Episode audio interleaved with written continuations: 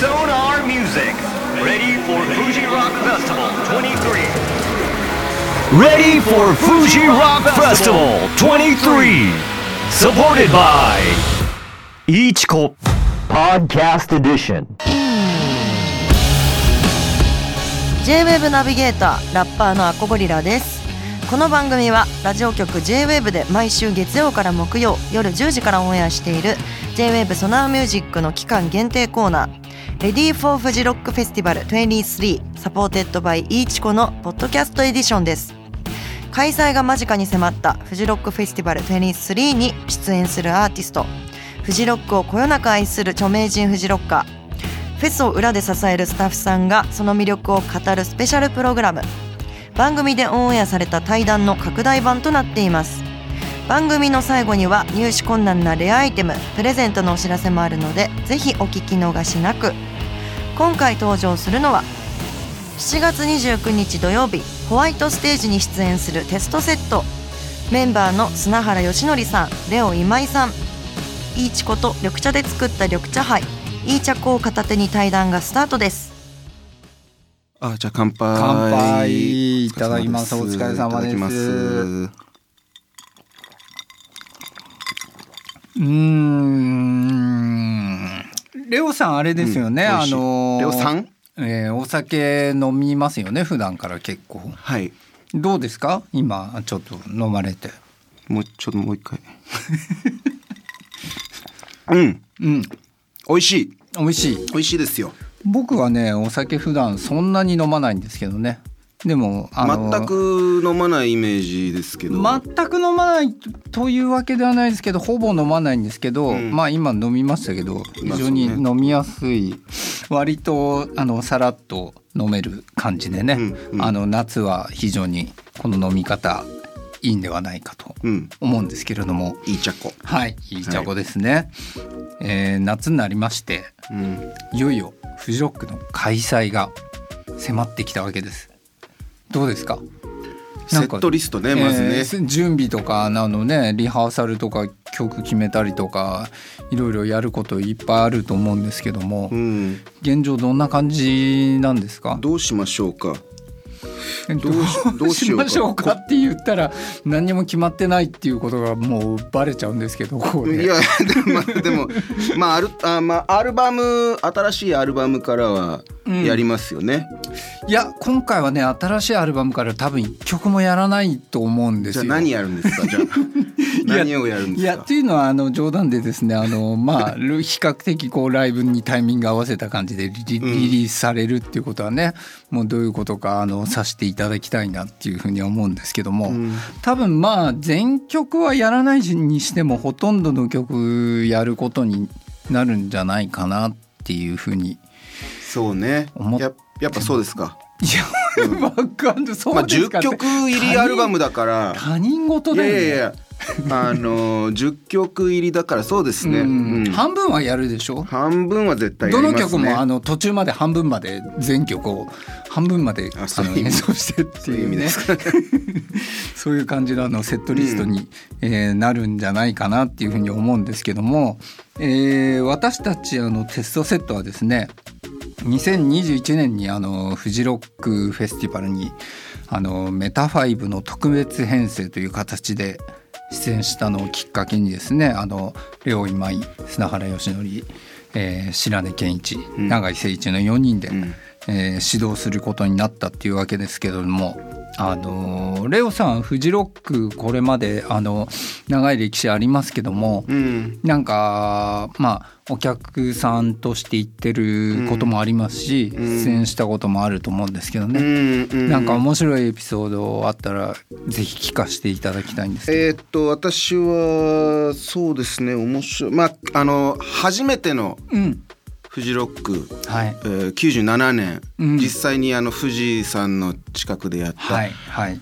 であれに行きました高校生の時に。ああ、お客さんとして行ったっていうことですね。多分高1か高2の時に行って。あれって2日だったんだっけ本来。そうですよ。あ 2days ででそうです。1日やってそれ1日目に台風が直撃して、はいで我々お客さんは結構その、難民状態になって、はい。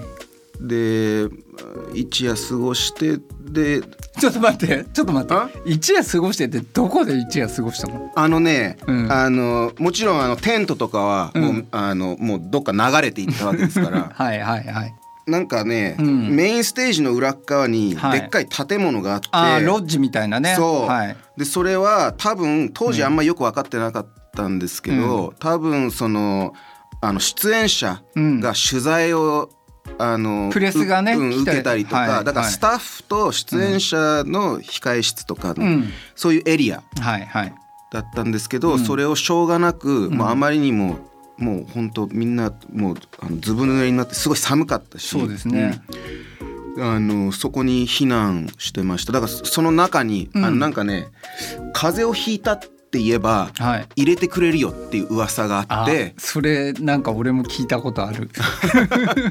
うんとにかくじゃないともう入れないね。寒すぎだから、もうどうにかして室内のどっかに入らないといけないわけですから、ん。その手を使って中入ったらもう中結構あの難民キャンプ状態みたいなそうですね、うん。楽しかったですけどねいろんなあの有名人をあの見れたんで、うん。そうそうか。あそこだから出演者の控室にもなってたしあとまあ事実上なんて言うんですかね。その具合悪い人がこういる救護室みたいな、うん。そんな感じになってたんですよね。多分そうですね。うん。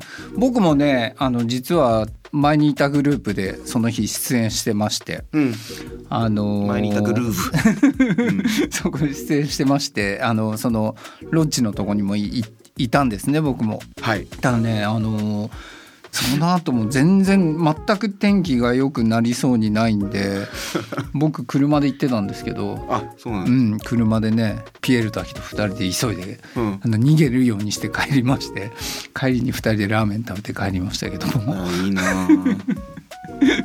いや本当大変だったですよね第1回目はね。そうですね。で、うん二日目がキャンセルになって。うんそうそうそう。うんまあ、でも楽しかったですけどね。すべて、もうすべてひっくるめて。まあうんそういうちょっと伝説の歴史のねあのそういう場面にそのいたっていうことはね、うんうんすごく大事なはい。体験だったっていうふうに思うんですけども、はいはいそれ以降はあれですか？出演者としてほとんど出るっていう感じですかね。そうですね。うんうん。ああのいろいろ出てるでしょ？えーうん。えーっと今年で4回目ですね、うん。うん。あの出るのは。うん。で毎回違うバンドっていうね、ちょっと変な感じだなと思ったんですけど、ん。砂原さんも実はそうなんですよね。そうなんだよ。全く同じだったんだよ。全く同じなんですね。そうなんだよ。え1回目が電気グルーはい。プで2回目がソロ。ソロ。はい。で3回目が、はい。あのメタ5特別編成、はい私と一緒ですね。はいで今回テストセットそうなんですよね。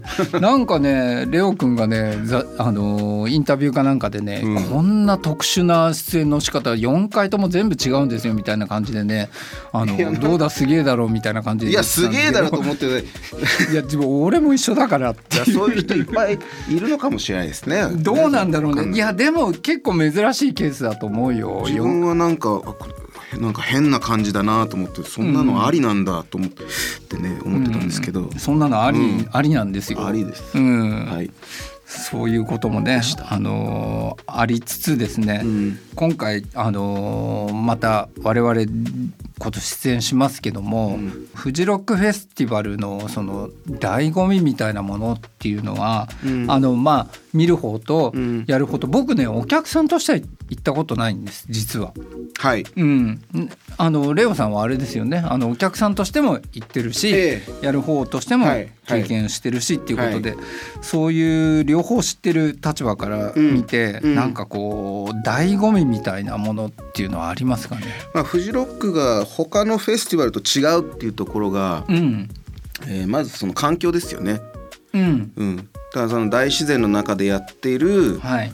あのインターナショナルなフうん。ェスティバルうんっていう意味では、まあ、一番私が思う、なんていうの？典型的なフェスっていうか、うん。いわゆるロックフェスティうバル、ん。昔からあるウッドストックからある、唐三僕寺ののは全然古いけどさ。でもなんかね子供の時にうん。ロックフ初めてうん。写真とか映像で見るロックフェスティバルってうん。あれじゃなかったのかなと思うんですね。70, 70年代60年代？69かな。うん。うん。そのぐらい、うんあ70年代。まあだからそういう、うん、そういうイメージがあるんですけれども、うん。なんかフジロックはまだそういうあの、うんね、大自然の中で、うん。うん。でみんなある程度泥んこになって、うん。どんちゃん騒ぎするみたいなねそういうところが残ってると。うあとなんだろう。まあこれ趣味のあれでもあるんですけど、んうんえーフジロックはなんかね出演者として行く時にうん。絶対残りたいと思うんですよね自分も。えどういうこと？あのライブが終わって、うん。もうそのままお客さんとしていろんなライブを見たいなって思わせるようなはい。フェスだなっていうふうには未だに思います。なるほどね。そっかそっかだから今年もね、うん。あの我々、えー7月29だ土曜日ですね。真ん中の日やるじゃないですか、うん。うん。その日はあのフーファイターズうん。がヘッドライナーなんですけども、うん。フーファイターズもすごい見たいなと思いますし、見て帰んの？じゃあ。えー見ましょうよ。どれ見いや見ましょうよ。砂原さん みんなで見ましょうよ。あの僕と砂原さんとうん。永井君白井さんぜメンバー4人でうんライブ終わったら残ってうん。見ようぜ。フーファイターズを。わかりました。じゃああの見ます。いや楽しいと思いますよ、ううん。ん。あとねアラニス・モリセットも見たいですね、ああ、そう。うん。僕ね全然全然あのあのその日何が出るのか全然見てないんだよまだ。他の日は見てるんですか？何も見てない。いや他の日も見てないんで、うん。自分たちの名前があるかだけそれだけ。したっていうねまあでもあのね海外からももうアーティストがまたたくさんね戻ってきた感じですよね、はいはいはい。ええ。あのいろいろ楽しみなライブたくさんあるんじゃないかなと思うんですけども、フーファイターズ見ましょうよ。残え残んないんですか？いや帰るんですか、ねそのまま。いやいや残一応その日はね残ることになってんですよ。僕残らなきゃいけないこれいけない、うん。あフーファイターズ見に。そうそうそうそうそう。そう見るために。うん、約束しちゃったからね今ね。うん。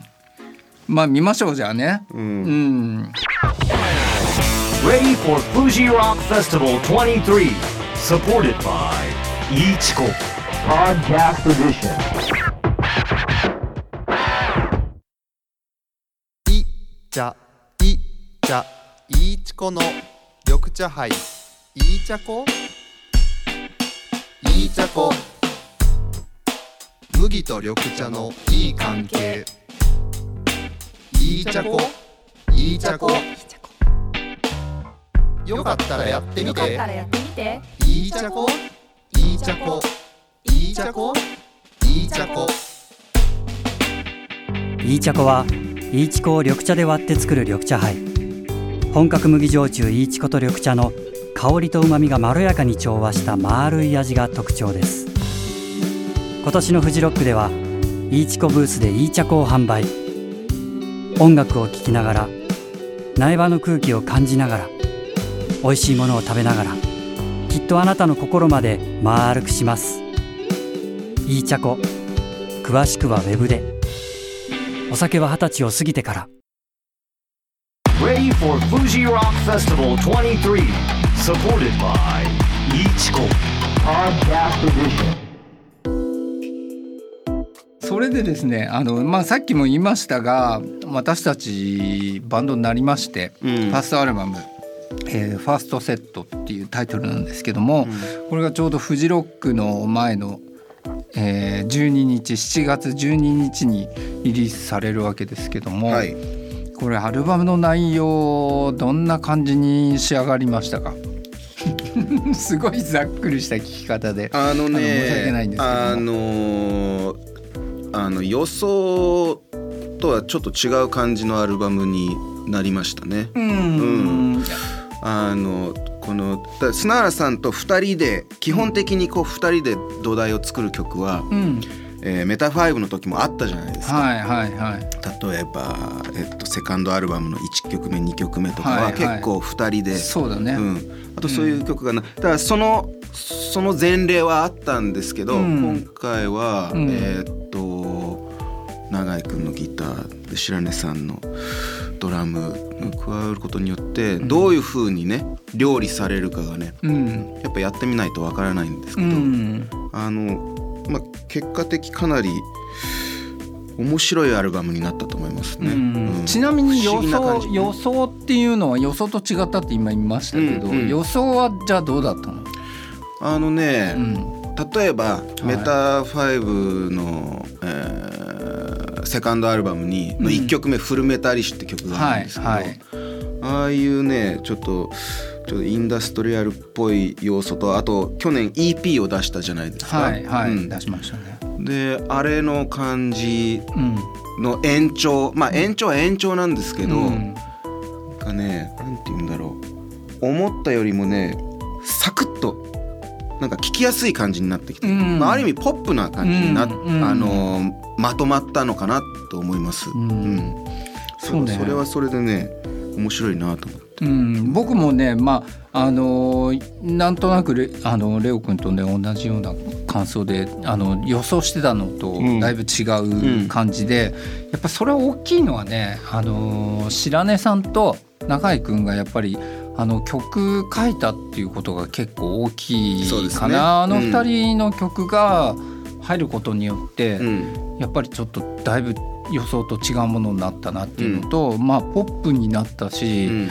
まあでもね全てが予想通りいっちゃうと面白くないよね。でもね。いやでも、うん、あと、うん。あのアルバムを作る時になんか、うそんなねあの具体的な予想もプランもないですし、うん。あの予想通りにいったことはないですけれどうも、ん。基本的にやってみて何が出来上がるかをね。うん後から。まあどぼんやりとしたその目的地がないとそのどっち向かって歩いたらいいのかっていうのは全然わかんないからまあそれあったとしてもねかっちりそれに合わせて作るっていう感じにはうん。まあ大概はならないですよね、うんうん。アルバムっていうのはね。うん。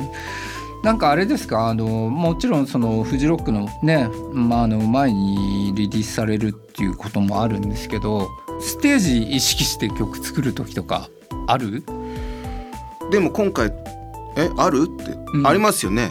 あのね僕はね曲を作るっていうよりはそのレコーディングやってるいわゆるその綺麗に作るレコーディングバージョンと、うん。ライブバージョンがうん。違うものっていうふうに割と考えてるのね。なのでレコーディングはこうだけど、うん。ライブはこうだよっていうのをなんとなく頭の中で考えうてん。作ってることは多いしそれはね全曲そうかも。うん。うん、でやっぱりライブありきであのー考えてるわけですよね。そうだね、うん。そういう意味ではそうだしあのやっぱり一番大きく変わるのはあの白根さんのドラムうん。がやっぱりライブになるとかなり前に出るので、うんドラムは生のドラムにこれ差し替わるとうんこれだいぶ感じ違うよなって思いながら、なんとなく想像してやってることが多いかな。うんうんううんんだからやっぱ今回のアルバムもミッドからアップテンポなものがねハイミッドな感じのそうだねテンポの曲が多いですね。120とかね122と130の間って感じ。うんそんぐらいが多いよね。あの METAFIVE の時はもうちょっとばらつきがあったかな、はいテンポにね。はいうんでもまあちょっと自分でもまだちょっと具体的にねどういう感じになるのかっていうのは結構楽しみんではありますけども。うんうんちょっとあのうんフジロック今フジロックの話してるんですよね。はいそうですよ。あの砂ちょっと戻りますけど、うんさんその97年のフジロックにはいはいはいいた、あれ出演したんですしたっけ？した1日目よ。したよ。あやったよライブ。そうなんですよね、うん、あのねその日はねライブだったんだけどあの現地に行くのに前日から行ったんですよ。はい。で前日ねあの富士山のあの周りっていうのは宿泊施設とかもあんまりなくて。はい。で結局どうしたかっていうと電気チームはなんか民宿家一軒の民宿を借り切って、そこに前日から行ってたんですよ。うんうんで大変なのはライブもその台風も大変だったんだけどその民宿での一夜がもうすっごい大変だった。あのーあるねあのビ電気グループのビデオとかにねそのワンシーンとかが残ってたりするんだけどあのねそういうことがあるとね割とまあ若かったっていうのもあると思うんですけど、うん。まあみんなお酒飲んだりしてね、また大騒ぎするんですけども、うんうんうん。まあ前日の方が大変だったですね僕としては。ライブやそうですよね、うん。いやなんかね最僕その時はうん。見てないんですけど多分その次の年にうん。電気グルーヴを知って、うん。あだからちょっと遅れてね、うん。はい。はいであの「エースっていうアルバムを、はいあのはい。アザミノのレコード屋で買ったんですけど。うん。ですごいハマって聴いて。だから97年フジロック行った時は、うん。電気グルーヴは特に知らなくて、はい。みライブ見てないんですけど、はい。なんかねツイッターかなんかでその当時多分当時その年のライブ映像がうん。誰かが貼ってて、う見たんです最近、はいはいで「ポマト」っていう曲をやってたんですよ。はいはい。そう。ありますね。あのポマトってポテトとトマトの掛け合わせたやつですけどね。はい。はいでピエール滝さんがすごいなんかかっこいい感じでねうん。なんかすごい真面目に踊ってるうん。映像がまずあって、ん。で次あの後ろのブースはいはいはい。よ横から撮ってるショットが出てくるんですけど、はい。あの砂原さんが映ってて、うん。めちゃめちゃ飛んでるんですよ。はいはい。もうピャーうんうん。今からちょっと想像がつかない感じのね。だからそれをいつテストセットでもやってくれるのかなと思って、うん。その動きを。ああ、じゃあ次から。あれ上回る感じでね。うん。あのねあの当時はねすごいやっぱりか動いてたかな。ただただやっぱり機材を結構いじらなきゃなんないんで動くのも制限があるんだけど多分そのめっちゃ動いてる時はそんなに仕事がない時なんだとは思うんだけどね。でも一応そうね、うん。手はこうやってつまみ一ちゃんと握ってますね。つまみ握りながら、うん。一生懸命ジャンプしてる感じが、うん。ああいいなと思って、うん。だってあの時は僕多分まあ27歳とか今53歳ですから、そうですね、うん。うん。まあ53歳なりのその動きと。あでもねあの電気グループの後半ってあとやっぱりその機材は触ってるんだけど鍵盤は弾いたりしてなかったからほとんど、はい。うん、だからまああんだけ動けるっていうのもあって、やっぱね弾きながら動くのね結構大変ですよね。そうですよね、うんあれテストセットのライブで弾かない場面とかなかったでしたっけ？ないほとんどない本当に？ほとんどない。あとねポジションがね真ん前じゃないですか、はいはいはいあのこう一列になって、はいはいはい。その電気グルーの時は後ろにいるわけじゃないですか後ろね。だ後ろねから後ろから、まあ、いわゆる DJ ブースうんはいみたいな感そうです覚じゃないですか、ねそうですね。それもありますよねその違いも、うんうん。ちょっとテストセット結構まあまあそれなりに仕事あるんでライブ中は、ねうん。あのサボってサボるわけにはちょっといかない 今のあの分担だとね、うん、あなただってねセンターでこう前にいてあんまりサボるシーンがないでしょ？メタファイブの時はねゆきろさんがちょっと前に出て出れば、はいはいはい。ちょっと休めるかなみたいな、あそうです場ね面もあったけど。少なくともあの、うん。声は、うん、休む場面があったけど、うん。今はもっとしんどいですね。ね。うん。うん。そんな感じでね、はい。あのやっていこうと思うんですけども、はいはい。今年もあの頑張ってやるぞっていうなんか意気意気込みみたいなものってありますかね、意気込み？うん、もしあのなかったら結構ですけど。意気込みはない。あのない。意気込み意気込みはうん。あのとにかくねこのすごいいいいいアルバムができたと思うんですはいよ、はい。本当に。なんかね前もあの話してましたけどこう、うん。あのーなんかアルバムらしいアルバムってね。最初から最後まで、うん。あの負担なく、はい。疲れなくはいあの聴ける、はい。うん、そういう意味ではあのすごいサクッとしててうん。聴きやすいアルバムだと思うんですけれども、もうこれを要はライブで、うん。あのいい感じに再現するだけですよ。はい。うん。まあ再現っていうかね、うん。わかりますよ。うん。うん。アップデートした感じでね。あのーなんていうの？白根さんのこのビートをね、うん。さらに聴かして、うん。こうまあ分かりやすく言うとよりロックっぽい、うん。こうね、うん。というかバンドっぽい、うん。まさにまあライブアレンジライブりますね。ライブっていう感じのね、あの感じで、えーやろうと思ってるんでそれをやるそうそれをやろうと思ってるんです、うん。あごめんだそれが意気込みでした。はい、はい。はい、まあずあの今レオ君が言ったまんまなんですけどもあの CD のねアルバム内容確かにあの私も良かったなと思う思うんですけどもさらにあのいい感じで、えーライブで演奏できればと思ってるんで、ん。あの皆さん楽しみにしてください、うん。そういう感じですかね、うん。はい。ありがとうございました